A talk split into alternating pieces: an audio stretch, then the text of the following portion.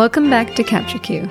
We took the last few weeks off just to reflect, to read, to listen, and of course to create space for other voices that have often been marginalized or unheard.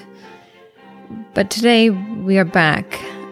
We hope that during this time, as you've heard other voices, that some progress is being made and that we can, from here on, contribute more positively. So today we're back, and we're back with Mo Amir. Mo Amir is a podcaster himself. He's also a columnist for Daily Hive, and he contributes regularly to the Linda Steele show on C K N W. He's had guests from Ed the Sock to Jagmeet Singh to David Eby, British Columbia's Attorney General. He's had Coquitlam's Mayor Brad West and many, many more. So I encourage you to check out his show. It is at This Is VANCOLOUR on Apple Podcasts and uh, anywhere else you can find your favorite podcasts. Welcome to the show. Hi, how's it going? Pretty good. It's so nice to finally meet you because we've kind of been, you know, in touch through Twitter and whatnot. And we've actually interviewed some of the same people. Yeah, I saw that you interviewed Max Fawcett. Mm-hmm. Um, Derek O'Keefe as well. And Derek O'Keefe, yeah, that's right, yeah. It's a small city. So it is, yeah. You run in the same circles, I find. So I think I'd love to chat with you just about your kind of transition to you. You've started a podcast, which is doing really well. What made you decide to do that and to kind of just jump in and start interviewing folks? It's going to sound super hokey, but I had a dream that I was hosting a podcast, and literally the next morning woke up and I was like, hey, I think I could do that. And I think it could be pretty fun. And I feel like I had a, a social circle where I could start bringing in some interesting guests of no, of notability, I guess. And like anything, I just kind of started. I looked for a studio that I rent out, figured out how I would put it together, and just didn't even think about it. I think that's sort of the, the trick is like, don't think too much or else you'll talk yourself out of it. Mm-hmm, so I just went for it. Awesome. Because you have always been interested in, you know, everything from municipal politics to federal. And yeah. And, and that's that. The thing. I've always had an interest in, I would say, just politics and culture in general. Mm-hmm. So I always try to keep up to date with what's happening both locally, but also internationally. And I figured, hey, if I could have a podcast that maybe interviews Vancouver personalities, I didn't see that in the space at the time. I did sort of look to see what was out there. Uh, you know, why not? And mm-hmm. It's been two years now, learned so much. The podcast has been doing well, but it still takes a lot of work. You think like it'll get easier, and some things do get easier, but it still takes a ton of work for sure. Yeah. Cause there's, I mean, you can, you can do a great thing, and you know, you're a great host and you have a great Thanks. radio voice and you have such phenomenal guests. And I think the one thing that people don't really realize is a lot of, you know, radio shows, they have a marketing budget, and often, yes. you know, you and I both know it's, you know, how do you, how do you get it out there? How do you get those voices out there? Right. So. And, and you know what? I, I love A M radio. I love talk radio. Before Rogan, the, the real long form guy was Howard Stern, because mm-hmm. he'd have a guest and talk to them for like almost an hour, maybe even yeah. longer. And right now, talk radio, and it's not a slam on their format, but right now their segments basically break off into fifteen minutes, and that includes the ad break. Mm-hmm. So if you get a double segment, then it's almost half an hour. Yeah. And that's fine, but that's really hard, I feel like, for the host. That seems like such a challenge where and for fifteen minutes, you have this really super emotional, tragic thing, sad thing that you're talking about. And then you have to switch gears and talk about this super light thing, and mm-hmm. then switch gears and talk about this political thing. And it's a, I mean, I admire them and how they do that. But for me, I just like this idea of like, let's deep dive into one thing of or course. one person mm-hmm. and just kind of let that flow organically without these restrictions. So I actually, and I've done a, a bunch of radio hits, which I always find are like super stressful because you have to get out all your points in this short period of time mm-hmm. and you don't want to sound too stupid, but you don't want to take too long to explain something. Whereas when you're having a conversation with some, with someone, mm-hmm. it's a lot more relaxed. I grew up on Noam Chomsky, and I remember him always saying that it's, you know, the thirty second sound bites, they take out all the context, right? So yeah. if you have to say something really, you know, that may sound out of context quite stark, then you don't get the time to explain it, which I think is why podcasts and, you know, Joe Rogan and all of that type of, you mm-hmm. know, interviewing tends to, it brings in more people who they want to know more. They want to understand, yeah. not just that sensational one tidbit, right? That they have to edit yeah. around. And and T V's even worse. Like you yeah. look at the sound bites in T V, they're literally like three seconds, yeah. right? They're even worse than radio. And everyone's, you know, on a panel, you have four people, but they yeah. all have thirty seconds to get there, like, yelling over each other and whatnot. Yeah. So much theater, so much like kabuki theater in some of those panels, mm-hmm. even some of the good ones, you know, how much content you actually squeeze out of it. Uh, maybe a couple of points from each guest, but not a huge deep dive into a topic or into a person. And I'm totally fine with that because that's what I do. And that's what I try to do is have these long form conversations, have ask them questions and have them explain ideas that they normally wouldn't have a chance to do. And I think especially the political guests see a ton of value in that. Mm-hmm. And that's kind of how the show's progressed, where like every week I get different politicians from different levels of government being like, hey, I should come on the podcast to, to talk to you. But I still stick to, and I'm privileged and, and fortunate to be able to say so, but I stick to people that I'm really interested in. It doesn't mean I agree with them. It doesn't mean that, um, if it's a politician that I want them to be in power necessarily, but it's like someone that I really want to have a chat with. Mm-hmm. And so if it's, an unknown, and even if they have a good pitch, you know, it's a lot of times I'll just kind of pass. Yeah, yeah. But if it is someone I come across that I'm like, oh, I need this person on my show, then I will uh, beg them in yeah. a lot of cases. Awesome. Which is how it goes sometimes, right? Sometimes, but, yeah. yeah. yeah. I, I I like the idea of, you know, you're, because everybody, and especially millennials, we're all sick and tired of politicians having this, you know, elevator pitch and these, you yeah. know, fluffy words they use, and, you know, they're giving a speech that maybe they didn't write. And I think in, in sitting down with someone, yes, benefits them, but it also benefits someone who's more interested, which is actually a question I wanted to chat with you about. You interviewed Jagmeet Singh. Yeah. And he, you know, he's... That very... was one I had to beg for. Well, and I'm sure he's got twenty-five communications, you yeah. know, almost doors to go through, right? Yeah. um, he, on your podcast, said, kind of in response to this whole, um, the government just came out saying that they are going to issue penalties and fines and possibly imprisonment for folks who have collected C E R B and right. maybe did something. Maybe they pressed, you know, you have to press a bunch of buttons, and maybe they pressed one that didn't exactly fit. Like, you know, they have quite a few vague um, options you have to click. Um I like that he came out and he said, hey, let's stop talking about jailing people right now, especially with the discussion that's going on in the States and, and, you know, for nonviolent crimes, especially. Not only that, you're by penalizing C E R B recipients, you are, you know, penalizing poverty in a way. Yeah. Um, uh, you know, uh, uh, and I'm plugging my podcast, so listen to it after you listen to this, but when I had Nora Loreto on, we had a really interesting conversation about the C E R B, and Nora is very left. Whereas I think I'm a little more centrist, maybe I lean a little left. Mm-hmm. And I asked a very basic question, which was, why didn't they just cut out checks to everyone? Because mm-hmm. if you're a high income earner, you're going to pay back your two thousand dollars or six thousand dollars, whatever it is, through taxes. Mm-hmm. Exactly. Instead of making it simple and cutting down on administration and just cutting out checks, the Liberal government chose to make it super complicated and weird, and you had to have earned at least five thousand dollars. So it is cutting out the poorest people. And then you have to think about people with disabilities. They're being cut out. Like, it was this weird scheme that they made. Mm-hmm. And now they make this scheme. And of course, there are going to be people that try to game the system. Like, that's just how the world works. Mm-hmm. But if they had kept it simple and then taxed the high income earners afterwards, they would have had a lot less fraud as well. Mm-hmm. And they would have a lot less cost in terms of chasing down this fraud. And now they're saying, okay, we're going to do our due diligence and we're going to chase down people who, um, who took advantage of the system. It didn't even have to come to this point, unfortunately, mm-hmm. if they had just made it simple from the start.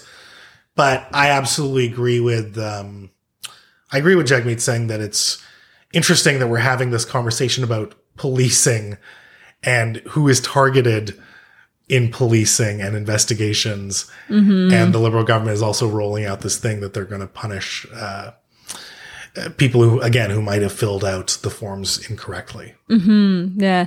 And I think it is it kind of open to whole dialogue on why are we penalizing people who are nonviolent, um, whether it's a drug-related crime. And I'm the first one to say that I'm I'm no fan of, you know, people who are, especially with what's happening in the city, you know, selling drugs and, and especially, you know, drugs laced with fentanyl. I'm absolutely, you know, I'm for trying to to make sure that that's not happening too much. Yeah. But the at the same time, dealers, absolutely. Yeah. At the same time, you know, who are we actually throwing behind bars? That's an interesting one, because here's the thing.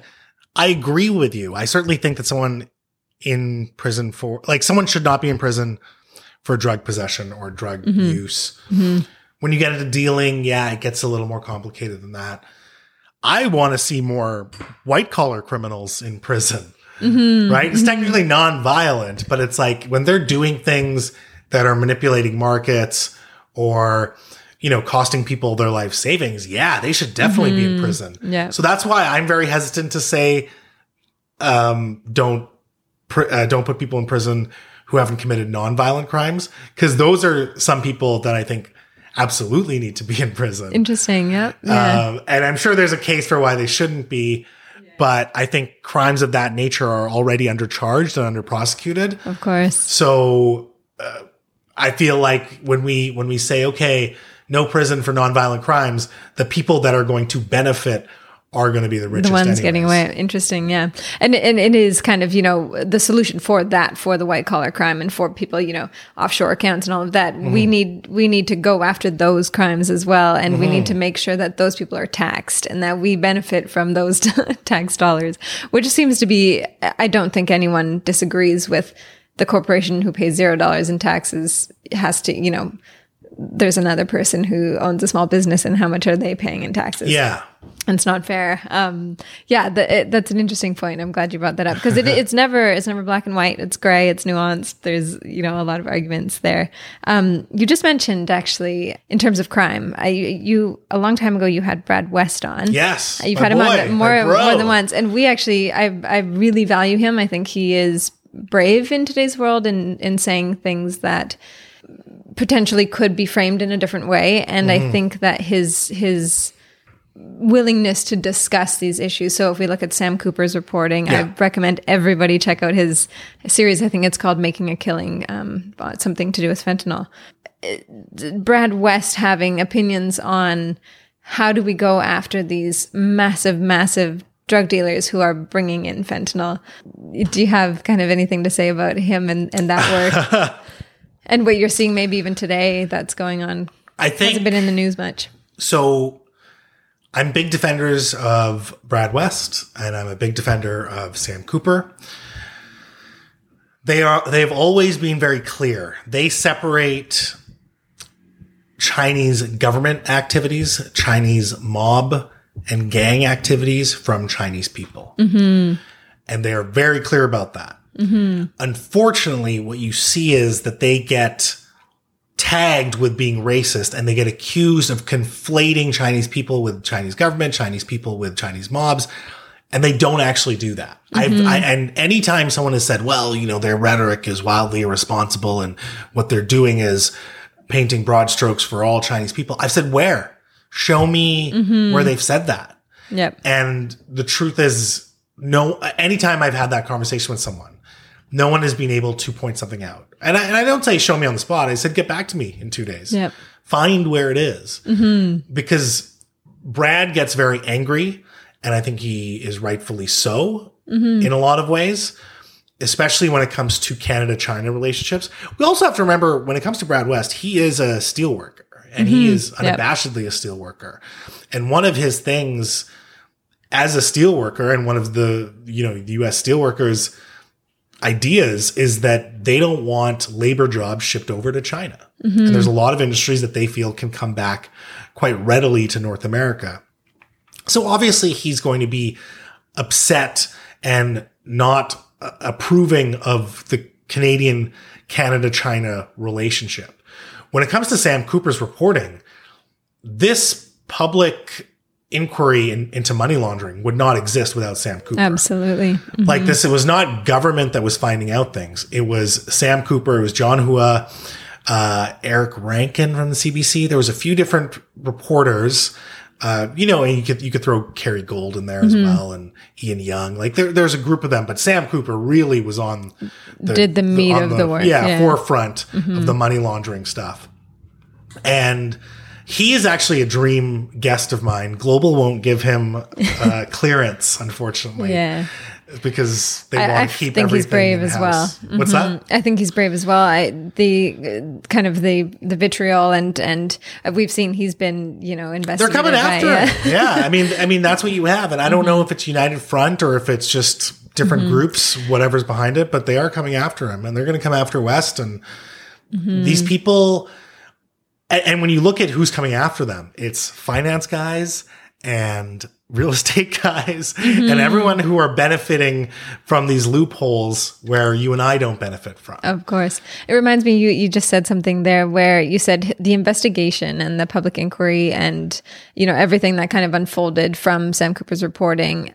It reminds me a lot of Julie K. Brown, whose work in the Miami Herald led to the F B I investigating the Epstein scandal and leading to that, and tons of reporting. Ronan Farrow, yeah. um, you know, Harvey Weinstein, all of all of the reporters that decide to go, hey, nobody's really looking into this. Maybe I should take it a step further, and then the floodgates, yeah. And you realize that it, it's not only it all unfolds, it's all been happening under our noses, mm-hmm. right? Mm-hmm. And that's not to take away from, you know, the sources and the work that Sam Cooper does. I mean, his work is amazing, but he's uncovering a lot of things that people had been suspecting for years in British mm-hmm. Columbia, which was a lot of drug money or hot money in Vancouver, a lot of it being washed through real estate. Mm-hmm. There's still that denialism that apparently this doesn't exist, but I mean, his work has brought that and legitimized that idea of like, yeah, there's some weird stuff that happened yeah. in, in the last five to ten years in mm-hmm. this city. You had, um, you just spoke about mental health and you wrote an article in the Daily Hive, and yeah. congratulations on that gig as well. Thanks. You, you're yeah, writing, writing for them. Yeah. Really cool. Um, a thing that I find, you know, to switch gears entirely into sure. one eighty here. We can, I mean, we can um, talk about my boy, Brad West all day, but I could we absolutely, can, we could shift gears. yeah. Sure. They, they're both doing great work, but the idea of, and, and this kind of goes into C R B and it goes into the state of the economy right now. I mean, we're seeing, I've talked to one person who said there was a spike in, in economic related suicides. Um, is there maybe a solution here where we can go, okay, we have a lot of isolation, which creates, you know, they can onset depression. It can do yeah. so many things. We have economic instability. So that's, you know, suicides and, you know, mass depression. Is, is there a solution where we finally look at all of the research backed, you know, the, from C B T to E M D R to even just traditional talk therapy? Do you think, in your opinion, that we could start funding mental health under our healthcare, given what might come out of this pandemic? Yeah, I, I think we have to. I think that has to be at the forefront of the health resources after the actual, after actual COVID, right? And someone called it a, a, an echo pandemic mm-hmm. in the sense that it's like the echo from the pandemic. We know that when unemployment goes up, the rate of suicide goes up, goes up with mm-hmm. it. Things like domestic violence goes up based Absolutely. on the rate of unemployment. So you're going to have these, we can call them mental health issues or domestic issues that come up as a result of the economic downturn. Mm-hmm. And then you're going to have mental health issues that come up as a result of the social isolation. Mm-hmm. And in the interview I did with Hillary McBride, I mean, she, she had a very interesting take. She said, you know, some people who were already going through therapy or maybe were well-adjusted, they really had the resources to cope with what was happening. Mm-hmm. Some people even flourished because either they needed, you know, they realized that they were in a shitty job, and once, mm-hmm. once they left their job, they realized they, they could do something else. One that was really neat was people not having FOMO. They stopped seeing everybody on vacation and buying new houses. And right, yeah. So the, they There were yeah. so many different offshoots, and everyone is going to take it differently. But certainly there were some people who have never experienced that stress of isolation in a destabilizing way before. Mm-hmm. And, you know, we keep talking about mental health, and it's almost become this buzzword mm-hmm. that corporations like to throw around, and Bell likes that there one day, which is fine. Like, it's mm-hmm. nice that we are taking the stigma out of it. But I think from a policy end, we absolutely have to invest in mental health. And this is the conversation that's also being had around defund police. Should police be going to mental health calls? Why have they been going to mental health calls when they don't have any training in those fields? Absolutely. They should at least be accompanied with someone who is an expert, right? Yeah. Or a social worker, that type of thing. So I think just our, in general, our, our culture talks a big game about mental health, but I think on a policy level, we still have to Uh, create those supports for mm-hmm. a lot of people. Because I think you're right in, in the way that corporations talk about it, and, you know, ending stigma and all of that. I, you know, so many millennials, they go, hey, we're we're good at talking about this actually now. We're really good at talking yeah. about when we experience depression or anxiety, and it's it's pretty, you know, out there in the open. What we need is a solution. What we need is funding. What we need is access to treatment. I had a friend that was looking for a counselor, effectively, and she ended up finding a decently priced one, which was sort of subsidized, but then there's a cap on how many sessions you can have with them. Mm. So, you know, stuff like that is like, okay, is that useful at the end of the day? Where what if you need more than your ten sessions or five sessions or whatever Absolutely. It is? Then what do you do? Well, and also picking and choosing a therapist and picking and choosing a treatment. There are so many out there that are yeah. effective in different ways for different individuals, and, you know, different administrators. They they work with all types of personalities. So you kind of do need to give. It's like finding a G P. We're able to pick and choose to a degree, maybe not in the city.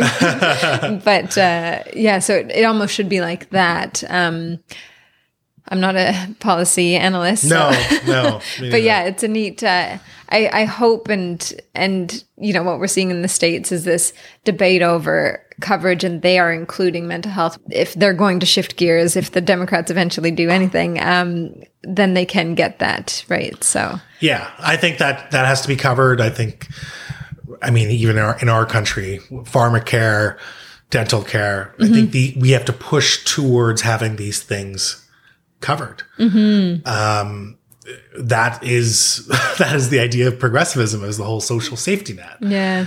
Right? Mm-hmm. And if the cost of living is going to increase as it continues to increase, whether yep. it's housing or whatever else, we have to make sure that the basics are covered for everyone. Mm-hmm. And you sound a lot when you you were talking earlier too. You remind me a lot of Andrew Yang, who he in terms of of that, you know, what if if housing is going to keep going up, or eventually we do need to provide a bottom line, because people are going to lose their jobs. And yeah. it's just... Interestingly enough, I'm not sold on U B I. As much as I had that consideration for the C E R B, and I think it was important, and I think there should be no barriers. They should have mm-hmm. cut it out to everyone. I'm not That's a in big, a time of crisis. Yeah, that was for a time of crisis. I'm not a big U B I guy, because I think the government and the states then almost abdicate their responsibility to take care yeah. of people. It's like, well, we've been giving you two thousand dollars a month, so I'm sorry you can't go to the dentist and your mental health counselor and this. You know, so there's stuff like that. I think it just feeds into the overall neoliberal model. Of course. It's funny you brought that up, because I asked a person about, you know, they supported U B I, and I said, but so what if a, a one bedroom in Vancouver is average two thousand dollars a month, which is outrageous for so many people. What if now it's three thousand dollars? Because, hey, everybody else has one thousand dollars to spend. How do you, you know, you can't just give someone money and then expect the market to not react. You know, what that's if people just ex- increase their prices because, hey, everyone has more money to spend? I think that's exactly it. And, and that's why I prefer a system where your basics are covered to mm-hmm. keep you healthy. Through services more Through so? services, mm-hmm. yeah, yeah. As opposed to just straight up cash. Mm-hmm. Plus the problem becomes there's a, like a moral hazard, not in the sense of giving money to anyone, but a moral hazard in the sense of future elections. Mm-hmm. So then you'll just have politicians say, well, I'm going to give you five thousand. Then the next election, the next election will say, oh, well, I'll give you ten thousand. Yeah. And so you're not even debating policy yeah. anymore. Mm-hmm. It's just who's going to give me more per month. Mm-hmm. And I don't know. I just don't, I don't see it being a practical solution, I think certainly, yeah, in terms of crisis, it, it was great, but it's not something I've, I'm mm-hmm. yet to be convinced over.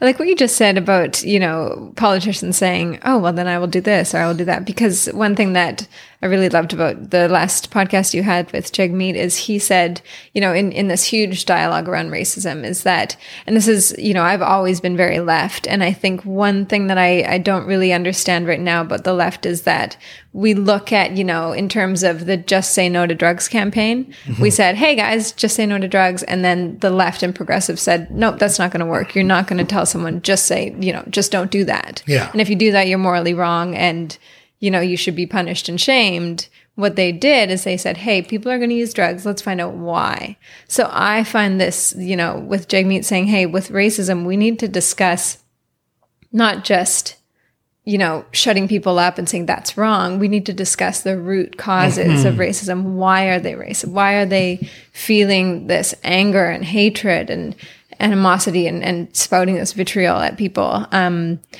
not to validate it and not to say that it's right or that we should be giving, you know, is that something that we can start to have more of a dialogue on and say, why are they feeling this way? Is that, is that something that, you I don't, know, do I don't know that- what the alternative is? Or do we just start casting people off as evil? And, you know, I, I, I, I can't remember which politician it was, but it was somewhere in, in North America who said, you know, oh, what interests me is why people become terrorists. And this was sort of in the Bush era. Yeah. And everyone was like, oh my God, blah, blah, blah, you're humanizing terrorists. Yeah. And I don't think he was like humanizing terrorists. He was just saying like, are there other dip, are there other things we can do to support places so that you don't have the type of unrest that leads to terrorism. Of course. Right? Yeah. And is it, is it, you know, viable to do that? Mm-hmm. Because war is still expensive. Mm-hmm.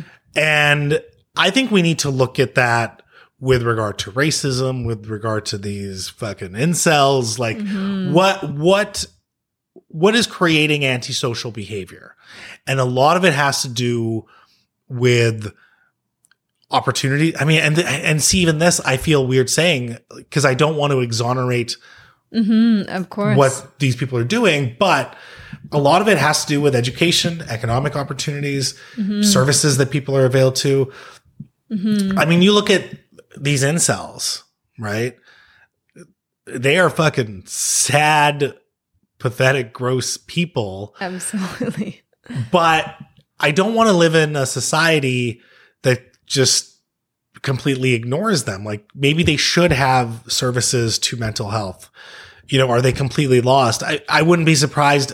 I, I, I don't know if there's any studies done on incels, but certainly with hardcore drug users. I mean, there's so many studies that link trauma and early childhood trauma yeah. to these things.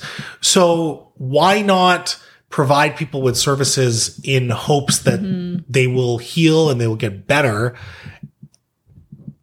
as opposed to, you know, just like in the case just of drug users or whoever else, marginalizing them or ignoring mm-hmm. them or pretending that they don't exist. So it's idealistic maybe, but... You, you draw a picture that makes so much sense to me in the way that if you want to just say, I mean, terrorists have done horrible things. You look at Daniel Pearl, you look yeah. at, I mean, gosh, absolutely nine eleven, everything that has happened.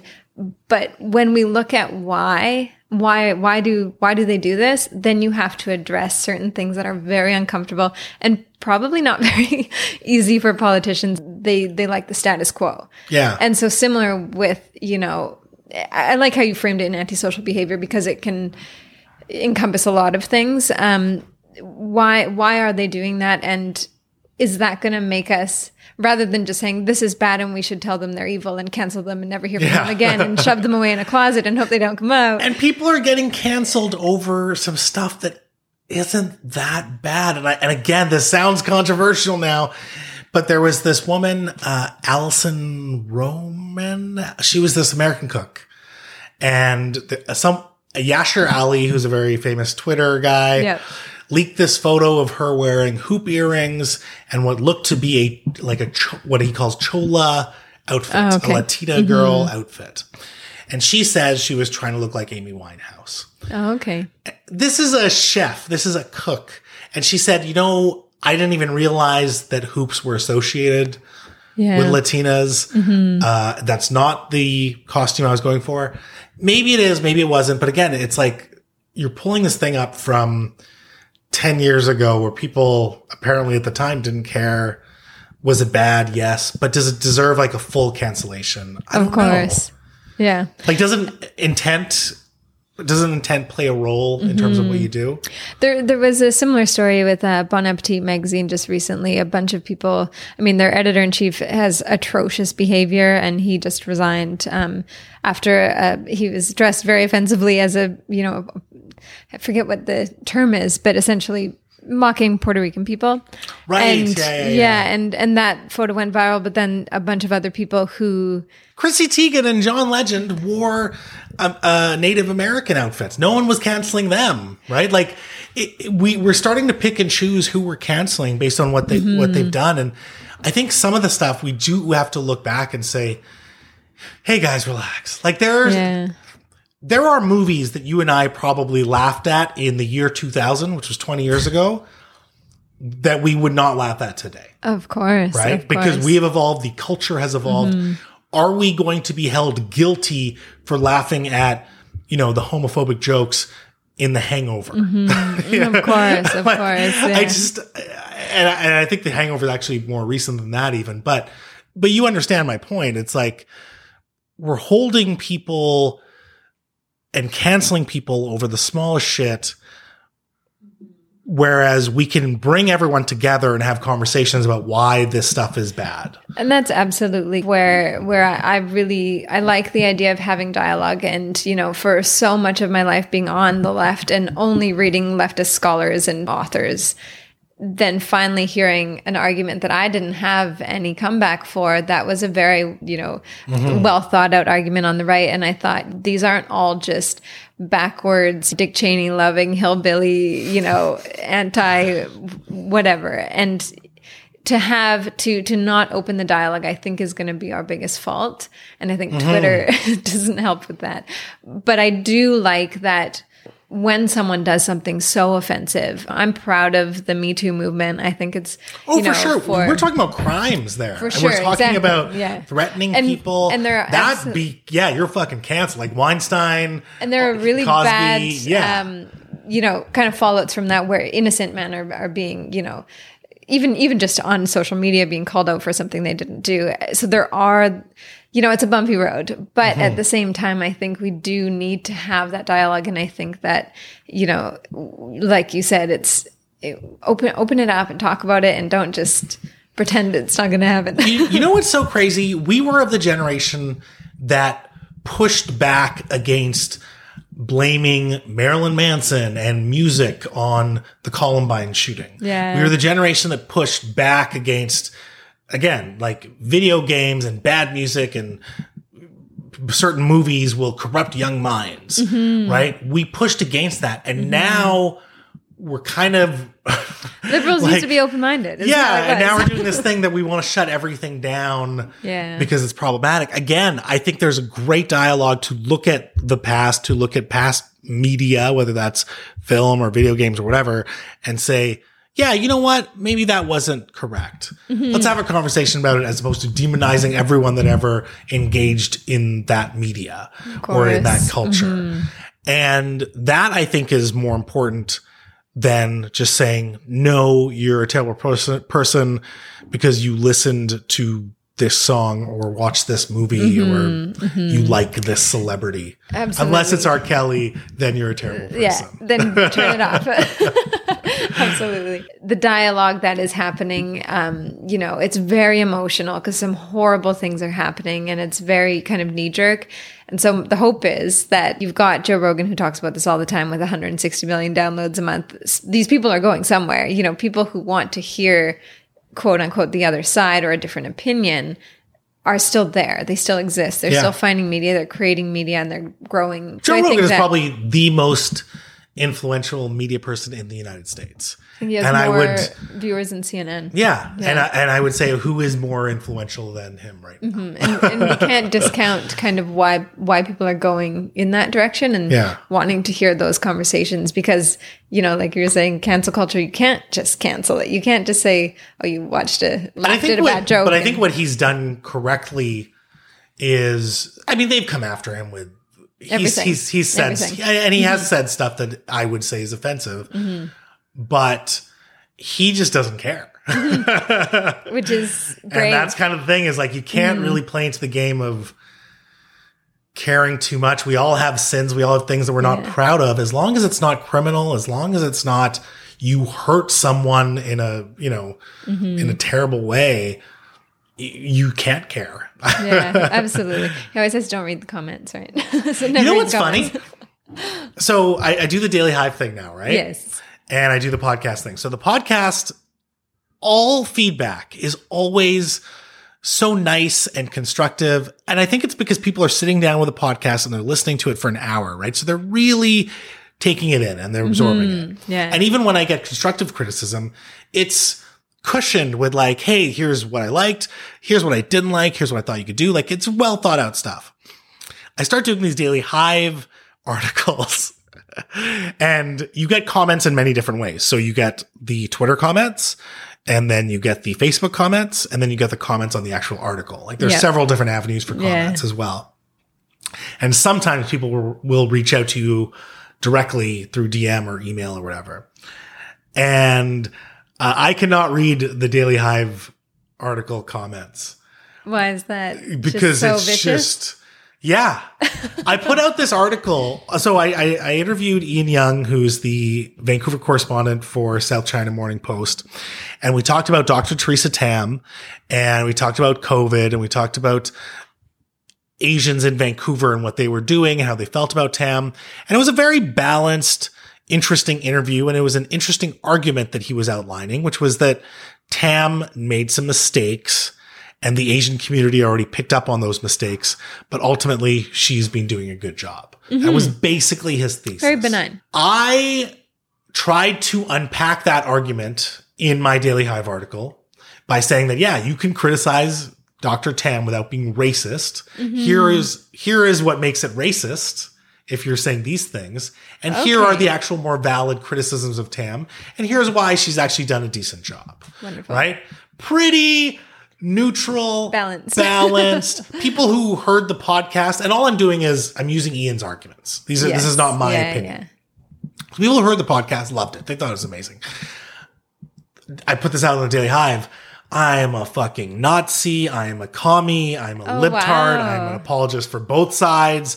Like just all this sides, hate yeah. from yeah. both sides. Mm-hmm. People DMing me being like, you should be ashamed of yourself for writing this. And I remember thinking like, for which side? like, yeah. I don't know which side you hate more. And all it was was they weren't reading it. Yep. Yeah. They saw Doctor Teresa Tam. They saw the word you can criticize or something. And they yeah. saw maybe the word racist. And they just went off. Yeah. And I could not believe how brutal the comments were. And and that was the worst example, but certainly in other pieces as well. I, I the podcast feedback is like, oh, this was so fun. This was so great. And then the comments feedback is, what is this shit? Who wants to fucking read this? And oh, like just wow. these mean people mm. who are online and they see it on their Facebook feed and they have to say something mean. Interesting thing that I always thought about that is the fact that I've written, you know, many articles and you never write the headline as a journalist. So your editor or even, you know, the... It's not like this anymore in media, but back in the day, the clickbait, yeah. you know, authority would write the headline. Um, that is what gets seen on Twitter, and that's what gets seen on Facebook. And, you know, a lot of people don't read the article, and that's well known now. We kind of know that people comment, and if they're going to, you know, the trolls will write something, you know, having never read the article. There's even jokes where people will write the headline is one thing, but the article concludes the opposite. Yeah. And people will get mad. So yeah. that is the odd thing about being a journalist behind the scenes going, oh, I'll actually read the piece and then we'll have a discussion. Well, and that's the thing. I remember Angela Starrett told me because they at C B C, they have analytics for how long an article gets looked at. Yep. And I think she said like ten seconds means that's pretty good. thirty seconds means like, oh my God, it's that's crazy good. And I was like, ten seconds means good. And she was like, yeah, most people will, for whatever reason, click an article and just not read it. They'll click something else within like five seconds. Yeah. Maybe they're opening a tab to read it later and then they never do. I don't know how it works. the, the numbers were atrociously low. And I was like, but if you have a piece that clearly takes ten minutes to read, mm-hmm. you're celebrating if the average read time yeah. is, you know, a minute. Interesting. And they're like, yeah, that's huge. A minute is unheard of. You know, I think that almost lends to the, the dialogue on journalism today. And, you know, why is it that rather than you know, kind of depending on a clickbait model or an advertising model, people are going to, okay, we can't just write flashy, salacious, you know, pieces or even just really quick pieces. We have to do true investigative journalism. So you see The Atlantic, mm-hmm. you know, their subscriptions have increased phenomenally.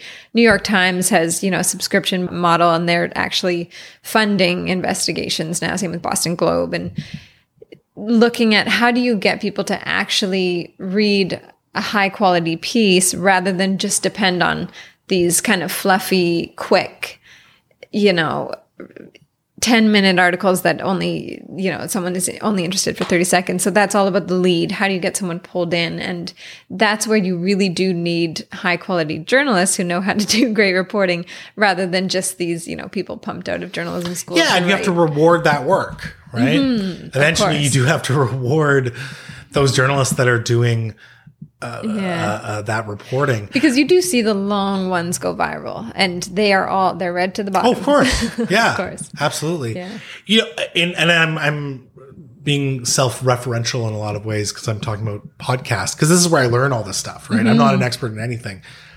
I talked to I talked to Ed the Sock about Much Music, yeah. and he said the shift happened when they brought in business guys to run Much, as opposed to media people. And what he explained was, he's like, much, the Much Music that you and I w- would know from the nineties mm-hmm. was like personality driven. We all had a V J that we really liked or yeah. we related to. It was personal, personality driven. It was really weird. It was surprisingly interactive given the technology of the time, which is generally just phone and fax. There wasn't a ton of email until sort of early, uh, sorry, later nineties and then, um, early two thousands, of course. And they created this thing that was really cool. And like y- people like you and I at that age range liked. Then they brought in these business people who mm-hmm. said, you know what? If we ran reruns of fucking Gossip Girl, which are su- super cheap, right? We just need the syndication rights. We can make huge profits and huge margins on that. We're not producing our own content. It's going to save us a lot of money, and we're and and and we'll, our margins will get better. What they didn't realize was that people were tuning into Much for the Much programming, and Much at yeah. one time had a ton of original programming, mm-hmm. but they started cutting that all away and putting in these reruns of American shows, and then the audience laughed, yeah. right? Okay. And, then they, and then the audience, and so and then and then what are they blaming? Like, and then they go back and saying, well, these this original programming is too expensive to create, mm-hmm. even though there was an era where they had that. And if Much Music had been somehow survived and made it through with what it was doing in the nineties, it would have been this crazy interactive channel with Huge. YouTube and Twitch mm-hmm. and your phone, and like mm-hmm. they would have been set up to to be so innovative yep. today. Mm-hmm. But it was having the wrong mindset of profit maximization being yep.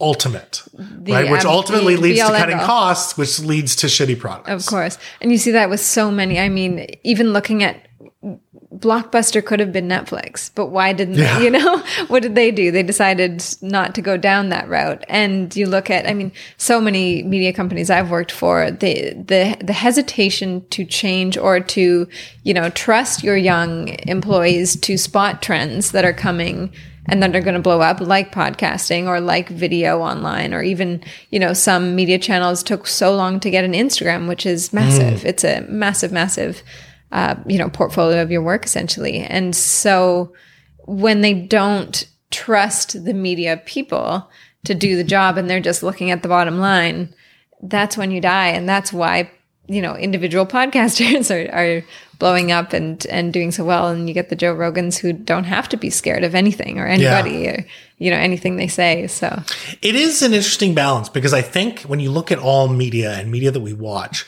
so much of it is personality driven, mm-hmm. right? I like C K N W for Linda Steele. Yep. I like when Jody Vance is on. I like listening to their voice. It's personality driven for me. Mm-hmm.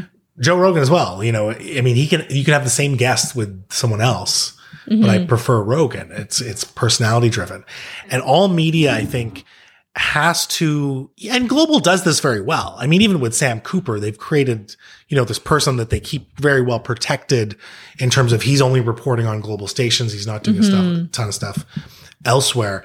So you need these personalities. And you need to foster these personalities, which means you also need to pay them well. And that's it. But the risk is, but of course the risk is you have to give them some sort of incentive that they will stay there.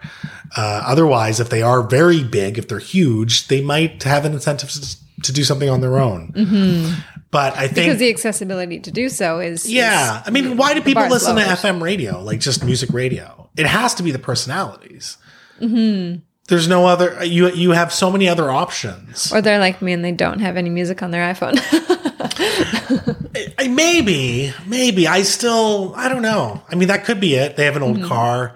But you are right. A lot of people are drawn to those personalities. For myself, I'm more drawn to the content. I really, I was kind of the opposite with Joe Rogan, where I thought, oh gosh, this guy, okay, he's got okay. good guests. So I was more interested in the guests, um, which kind of eventually you start to like the guy, of course. But mm-hmm. the idea of Of, of the con, you know, Amy Goodman on Democracy Now! Is the most flat, boring voice I've ever yeah, heard. Unfortunately, but she has, you know, tremendous guests content and content and, yeah. and everything like that. Um, you know, and I think it, it, it has to just be catered to. There's multiple media outlets and channels for that reason, right? So it's a yeah. It's Could a you cool imagine thing. If Amy Goodman came in with a little bit of like. Personality, not just enthusiasm. Just, she is very monotone, right? Mm-hmm. And, and maybe some people find that soothing, and that's fine. But mm-hmm. um, and I'm certainly not knocking her, but absolutely. And I think it's just that she's she does very very far left content that draws a certain crowd that is, you know, very far left. So you don't see that really anywhere else, right? Yeah, but we are starting to get news from different outlets, right? Like people do. Some people actually get their news from shows like Last Week Tonight or. Um, yep. The Daily Show, mm-hmm. or, or even from that the new fellow Andrew Andrew Schultz. He has oh, he has a very um, kind of Jon Stewart okay. vibe. I'll send you it. He is he's blowing up, but he does these kind of very comical, fast. He's a comedian, but also you know very political, and he has images that flash behind him as he tells these things. Oh, okay, cool. Coord- so like, Hassan, very, like Hassan Minaj has kind of the same thing. Exactly, right? exactly. Yeah. yeah. Even you look at the Chappelle special that came out today. Yeah. I mean, is it is that a comedy? Is that a comedy special or is that political commentary? Mm-hmm. It's more like mm-hmm. a half hour political commentary monologue yeah. Yeah, that, monologue, kind of, that yeah. has some jokes mm-hmm. in it, right? Mm-hmm. And I think people are looking towards that, which I think gives credence to my idea of like, we still need personalities. We want commentators that have full reign to give interesting opinions. Yeah. Now where people backlash is against like the super old white commentators that just give the same stale opinions. The of, angry Bill O'Reillys, thank goodness he's gone. Or the Rex Murphys or the Don Cherries exactly. or the Jordan Petersons. Mm-hmm. Like we've just seen that opinion over and over that it's done. Yeah. It only caters to the culturally conservative people that, uh, you know, wish that things were the way they used to be, even though I think they were romanticizing what the of past course. was like. Yeah. Yeah. Which is, you see a lot of that.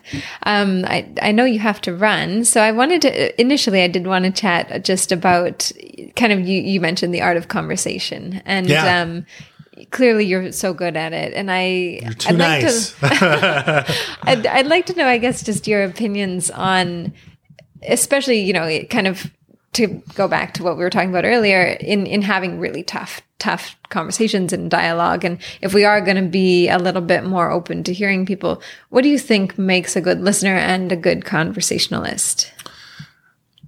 First and foremost, I think everything has to be in person. you no can, more Zoom. Yeah, definitely not Zoom. Zoom is the worst. I, we I've been over this in my podcast many times. There's many reasons why Zoom sucks. The phone is still not that bad, but I think the phone is really good for when you already have rapport with someone. Yeah. You can still have a certain level of intimacy over the phone. When it comes to in-person dialogue, there is something about sitting with someone on a nice day on a patio maybe and having a conversation that goes on for hours. Mm-hmm. And sometimes you get really into it and there's something serious and then it's like a roller coaster ride, right? Yeah. And then sometimes you're talking about something lighter and the time kind of just flies away. I think things like body language, eye contact, tonality, these things are really textured in person. Of course. And that's how actually we communicate with each other more than the actual words that come out. So that's oftentimes why you can predict what someone is about to say because of their tonality, because of their body language, because of the way they're looking at you. Mm-hmm. How that, and a lot of this I have learned from the podcast because I'm in there with someone who's effectively a stranger and I'm trying to get what I think is the best content out of them.